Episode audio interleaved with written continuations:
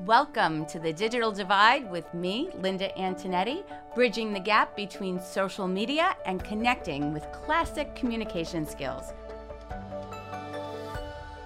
Welcome to the Digital Divide with me, Linda Antonetti, where we are bridging the gap between social media and connecting with classic communication skills. So today we are continuing with our children's edition. We're talking about the communication skills of our children and how to help them develop their communication to the fullest potential. And I am so, so excited because I have a special guest here today, my friend Jen. Hi, Jen. Hi, Linda. Jen and I, and when I say f- special guest, my dear friend, I mean she is part of my tribe. So, you know, women have to have a tribe. So, women, moms, if you don't have a tribe, get a tribe of women. Jen is part of my tribe. That's a whole nother podcast, though. So, um, just without further ado, Jen, if you could just tell us a little bit about yourself and you know, I brought Jen here today because she is an early educator, just to give you a little bit of background. So, if you could just tell us a little bit about yourself and your Absolutely. experience as a teacher and educator and any personal information that you want to give to us. Great. Well, hi, Linda. So happy that I'm here today. uh, I am a teacher. I have been teaching for uh, 22 years. I started my study as actually as a kindergarten intervention teacher, where I worked with at-risk students. Ooh. Then I was a kindergarten teacher for three years, and the rest of my career I've spent as a first grade teacher. I spent many summers teaching pre-K, Oh. which was wonderful because I was able to have those children in pre-K before they came into kindergarten, and then um, have them again as a first grade teacher to really kind of bridge the gap in the primary grades. Well, that's great. I didn't even I didn't even know that. I had You no idea. Look, day. I'm learning something new. Um, and how many years have we been friends? And I just found that out. I think like over ten years. No, definitely. ten years. Okay. So wow, learn something new. So, is there anything else you want to tell us? Mom of a couple of kids, so you have experience as a parent as Yes. well, right? Yes, I do. I um, my son is 14. He's um in college. In college, listen to me. A wishing, freshman- dreaming. No. freshman in high school. Um, my daughter is nine. She's in fourth grade. Uh, so I do also have experience of being a mom, yes. So you which know, really which lends itself nice Yes. to things what we do in the classroom. Yes. So you, Jen is not just speaking to us from a teacher's perspective, she's also speaking to us from a parental perspective and the communication skills from that both areas. So, I just wanted to get your opinion on the communication development. So, for the past several weeks in my series, I've been talking about the communication development of children starting from birth. Mm-hmm. And actually, this just leads perfectly into my series because I just finished with five year olds, four to five year olds. I just went over their developmental skills. When it comes to receptive language, so their mm-hmm. understanding of language, their expressive language, what they can say, and their social skills. Okay. So I wanted to ask you, as a teacher, and given that you've been in, you know, all those different age groups, worked with mm-hmm. all those different age groups, what are some things that you expect to see maybe in preschool when it comes to their communication skills and and kindergarten and now even first grade? How if you can tell us it like in a progressive way, what it is that you see them um, doing when it comes Right. to their communication skills? When we um, think about our preschool children, we find that we would like to see their language skills spreading rapidly. We'd like to see them learning new language. We'd like to see them starting to communicate in sentences. Most children will start in simple sentences, Mm-hmm. but we will see some children using compound sentences as a preschool child. which is like, yay! It is. It's, it's a so exciting. um, we want those children to initiate conversation and express their needs, which is really big for a four-year-old child. Yes. We also feel, I also feel that children should be easily understood. Uh, sometimes preschoolers do have trouble with the W sound, so they'll say wabbit instead of rabbit. They have trouble with the B sound, so they might say um, video with the V sound instead of video. Um, and we do see that with our four year old children. We want to also see our four year olds start to build their knowledge of letters and sounds, like start to have an understanding of letters and their sounds, and start to really understand that uh, words are full of sounds. and start to make that connection early on as as a as a preschool child. So, and that's perfect because that's actually something that I just went over a couple of weeks ago about the sounds and their articulation. Mm-hmm. That parents should expect to see some substitutions. And of course, you want them to say the sounds clearly, but developmentally, that's normal. Right. Like you were just saying, you would see the W for an R, or I Mm-hmm. would say even an F for a TH. So they might say fum instead, Instead of thumb. Right, Right. right. So, so that's the, what grade level is that again? If you can Pre-K. Pre-K. Pre-K, Now, what about when as they come into kindergarten and first grade? Just expanding upon that, and what would you so see when we- socially with them, For socially for pre-K children, or both? Any, for both. Yeah. So for pre-K and kindergarten children, we'd like to see them starting to share, starting to take turns, playing in groups of two or three, listening and following directions, um, being flexible in their play. We also see children start to play creatively. Yes. So they'll start to play house. They'll start to Yes. play, uh, pretend to be firefighters. They'll pretend to run a bakery, which is awesome. Like I, I love it when when I I have spoken about when I work with my students. I love that pretend play because it's something called object permanence when they're able to talk about objects that aren't in front of them, but they can talk about them, so mm-hmm. they know that it exists somewhere in space and time. So it's very exciting for me because I, that's something I also spoke about was that imaginary play is huge for our our kids and their language development. It is. It also helps with their reading skills. Okay. You know, because if they're using that imaginative play and they're starting to visualize and they're starting to make up stories in their mind, it kind of lends itself beautifully to them as readers. Wow. You That's know, great. it helps them when they are coming upon uh, tricky words and when they're really thinking about stories and starting to comprehend stories as they start to move through kindergarten and, and transition into first grade. Okay. And now, by the end of first grade, are there certain skills that you should expect them to have? Like, because you're a first grade teacher now. Yes. So, are there certain skills that you hope that they have by the time that they go into second grade? Well, we hope that children who are ready for second grade are reading. Mm-hmm. We hope that they're writing. Mm-hmm. We hope that they're able to write words that they're not familiar with by listening to the sounds and words Right. and tapping out words. Um, we want children to be able to take that skill and write paragraphs, you know, by the time that they're ready to get into second Mm-hmm. Right. grade. We want them to be able to solve math skills. Now, ex- receptively and expressively following directions, they should they be able to follow one, two, three step directions and things such in, in that area. Yeah, we would like children to be able to follow two to three step directions. Mm-hmm. We'd like them to be able to express their needs. We'd like them to be able to talk about personal stories and Yes. to retell stories. Yes. And to be able to understand how stories begin, what happens in the middle of the story, what happens at the end of the Right. story, and really use those language skills Right. um, to show us that And- they have a clear understanding of what's And that is huge because, again, that's another thing that I've been speaking about this entire time as I was talking about the development of the children's of our children's communication skills i talk about them being able to tell stories knowing that there's a beginning a middle and an end being able to sequence events and put them in the correct order and ex- expanding upon what they're saying. So that that just fits perfectly into everything that we've been talking about on on my podcast um, recently. We also want children to um, stay on topic. We want children to take turns in conversation, you know, which is something that they learn in first grade. We want children to be able to give directions to their peers, mm-hmm. you know, and explain what um, what the directions are and what they're supposed to be doing. We want them to answer all those WH questions: Yes. who, what, where, when, and why, um, before they enter second grade. We want them to use most parts of speech and grammar correctly Yep. in their writing and in their speaking. Right. You want that to carry over. Absolutely. Yeah. Yeah. Well, that's that. Like I said, that's perfect. It supports everything that I've been speaking about. So that's perfect. Um, next, I just want to ask you now, how long have you been in education? 23 years. 23 years. So, over the course of that period of time, how have you seen um, the development of children change when it comes to their communication skills? I, I feel that so much has changed, you know. well, given the- recent time, too. decades, Yeah.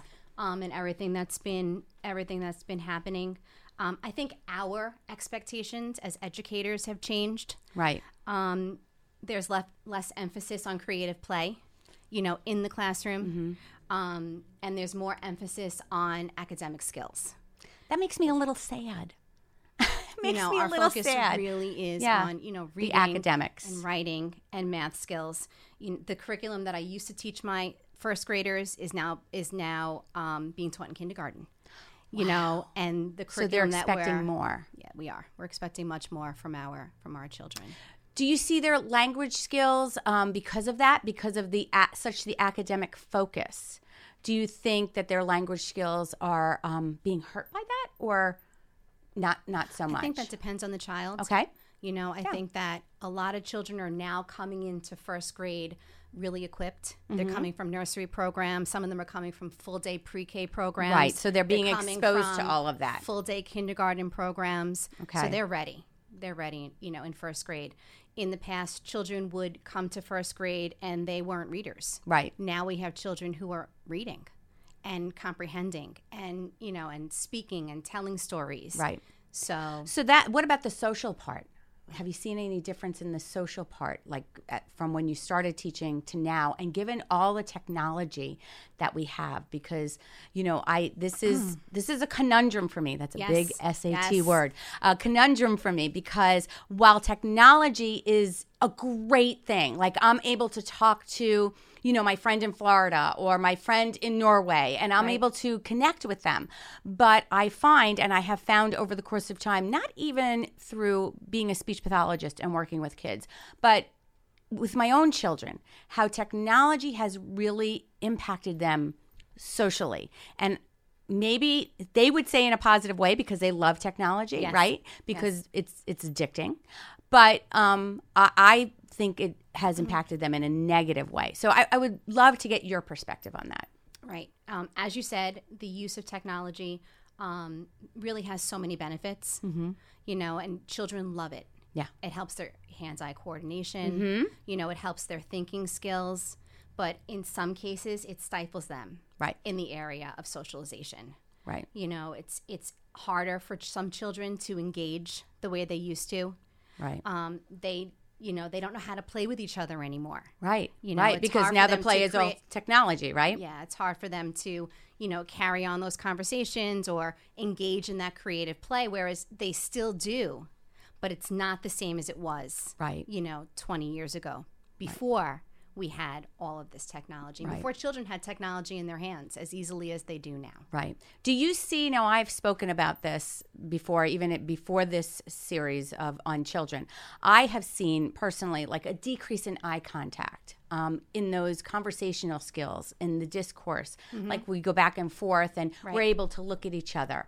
Um, I, I don't see that happen. Like I see that being a struggle now with kids my children's age and younger and they're Right. like i have a 19 year old and to 15 year old and i see they're okay because i'm on them all the time Right. but and and you know i know your children they're okay but uh, have you seen it overall as a problem okay I do. I do see children having shorter attention spans. Okay.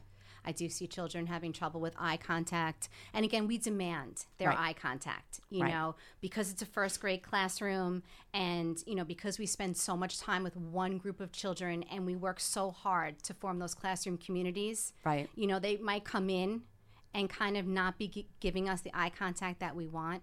However, you know, in a couple of months, we make sure that they know our expectations is, you know, they have to look at the teacher, they have to look at each other when they're talking, which is perfect you know, I love that have to talk to each other and listen to each other. right You know, we even do activities where the children have to listen and repeat what their friend said. right You know, right what did your friend say? that's awesome um, so it really has them focusing on that listening and then communicating and Right. I love that. So what besides doing that, do you do anything like special to in your classroom? I know you're like you're doing a lot of technology and hybrid and Yes. remote teaching. Yes. But you also have students in the I do. I correct? have So children in the classroom. and I know we're limited because we we we have to keep our distance, you Right. know, our social distancing. But prior to this, what what are some activities you would do in the classroom? Now you gave us some examples how they would have to repeat, you know, their friend's story, what they said. Is there anything else that you do to? we do a lot of peer work. We Okay. have children turn and talk.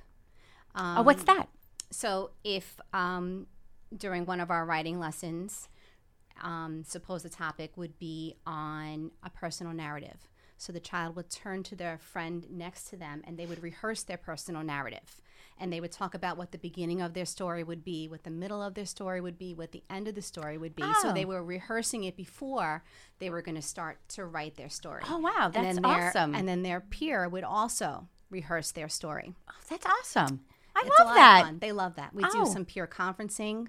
Okay. Where the They help each other? The children help each other. They take their writing pieces and they read to each other, and then um, we model what a peer conference is and how to talk to your friend about their writing, and we talk about a glow and we talk about a grow. Like, what is something that you can say that your friends did that that your friend did that was you know really incredible, and what's something that maybe they can work on. See, And I knew I got the right person. I love that. I love that. we, um, we work with our first grade children. We show them how to do a peer conference, um, and then we we model for them. We do a lot of think alouds. Right. Um, we chart the kind of things that we would say to our friends. We chart the kind of goals that we have for our writing pieces, and then the children work with a partner on Oh, um, talking about their writing. I love that. and That's they awesome. they lo- they really love that. Well, yeah, they get to interact too, which Yeah, is really, really nice for them. They do.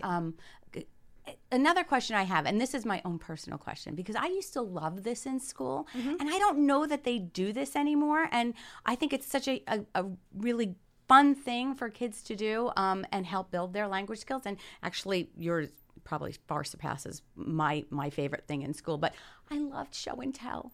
Do they do show and tell anymore? We do. You do. We I'm do so do show and tell. excited. Okay. Um, uh, we dedicate a month. Usually, it's January and February to Mm-hmm. um, I am special, okay. and the children all have a special day. That's like all about me, right? It's an all about me. Okay. And they bring in special items to share with their with their classmates, and they absolutely love that. I love that. Also, in the beginning of the year, we do we call them me bags, where the children bring in special objects from their home, um, and they sh- whether it's pictures or a special stuffed animal or a special Right. award or certificate that Right. they had earned, and they share it with the class. I love and that. they okay. really, yeah, they really look forward to that. That's And exciting. it really gives them a chance to talk to an audience, Mm-hmm. you know, to sit in front of their classmates, to explain all the objects that they have. They're very, very excited about it. They usually attach a personal story to Right. it. And it really helps me to see where my children are at. Um, with their communication Mm-hmm. Right. skills, Right. and with their thinking skills, Right. and how comfortable they are yeah. in our classroom environment.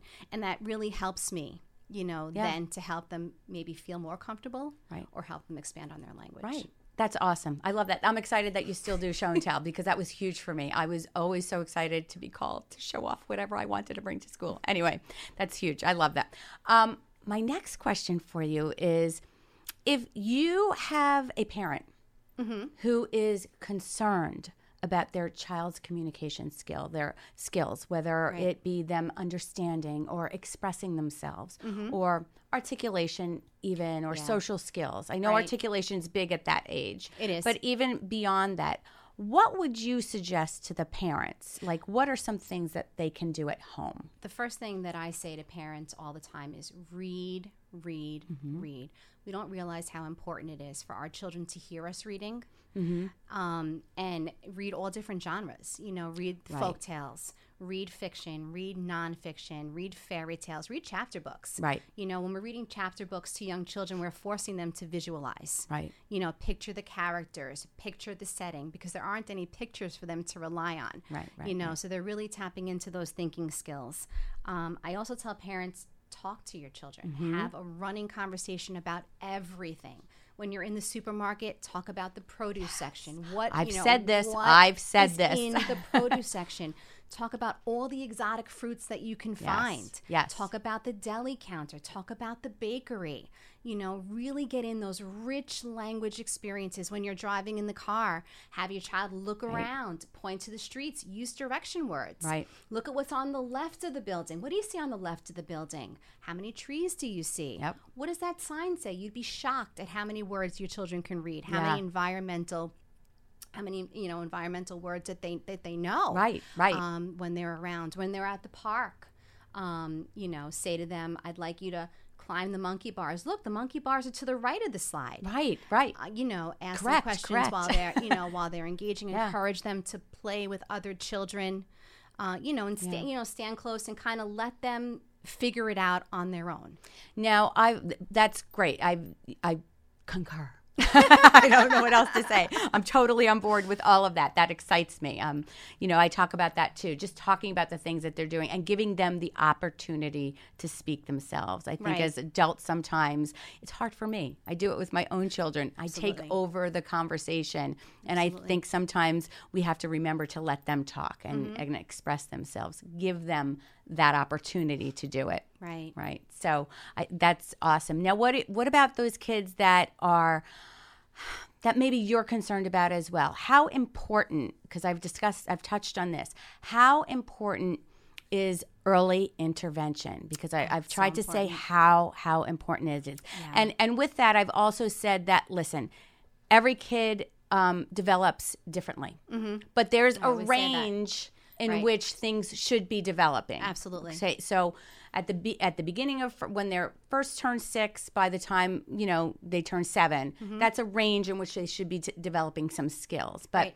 if a parent has a concern and they're not developing those skills, how important is early intervention, and why is it so important? Yeah, I, I really believe that there is so much evidence that supports um, the importance of early intervention.